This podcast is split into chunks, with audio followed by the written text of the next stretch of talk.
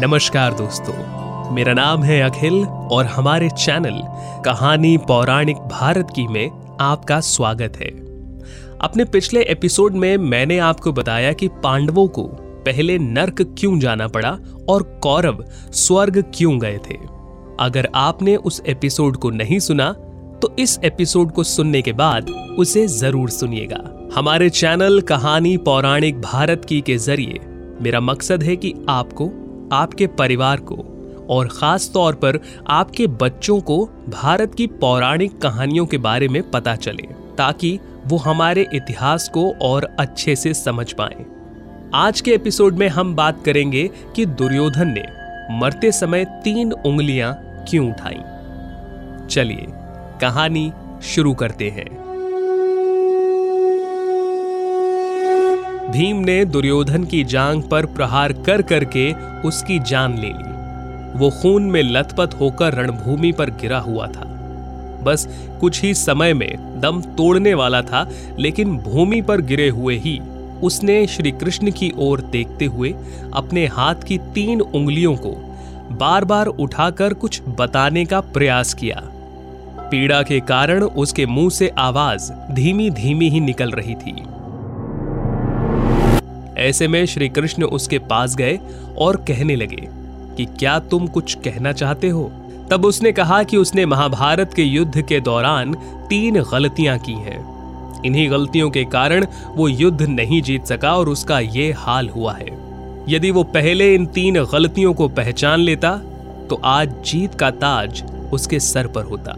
श्री कृष्ण ने सहजता से, दुर्योधन से उसकी तीन गलतियों के बारे में पूछा तो उसने बताया पहली गलती यह थी कि उसने स्वयं नारायण के स्थान पर उनकी नारायणी सेना को चुना। यदि नारायण युद्ध में कौरवों के पक्ष में होते तो आज परिणाम कुछ और ही होता। दूसरी गलती उसने यह बताई कि अपनी माता के लाख कहने पर भी वह उनके सामने पेड़ के पत्तों से बना लंगोट पहन कर गया। यदि वह नग्न अवस्था में जाता तो आज उसे कोई भी योद्धा परास्त नहीं कर सकता था। तीसरी और अंतिम गलती उसने की थी, युद्ध में आखिर में जाने की भूल। यदि वह पहले ही जाता तो कई बातों को समझ सकता था, और शायद उसके भाई और मित्रों की जान बच जाती। श्री कृष्ण ने विनम्रता से दुर्योधन की सारी बात सुनी, और फिर उन्होंने उससे कहा, तुम्हारी हार का मुख्य कारण तुम्हारा अधर्मी व्यवहार और अपनी ही कुलवधु का वस्त्राहरण करवाना था। तुमने स्वयं अपने कर्मों से अपना भाग्य लिखा। श्री कृष्ण के कहने का तात्पर्य था कि तुम अपनी इन तीन गलतियों के कारण नहीं, बल्कि तुम अधर्मी हो, इसलिए हारे। ये सुनकर दुर्योधन को अपनी असली गलती का एहसास हुआ और वो परलोक सिधार गया। तो ये थी हमारी आज की कहानी। जिसमें मैंने आपको बताया दुर्योधन को। क्या लगता था कि उसकी कौन सी तीन गलतियों से वो महाभारत का युद्ध हारा? अगर आपको आज की कहानी पसंद आई हो तो हमारे चैनल को ज़रूर सब्सक्राइब या फॉलो करें।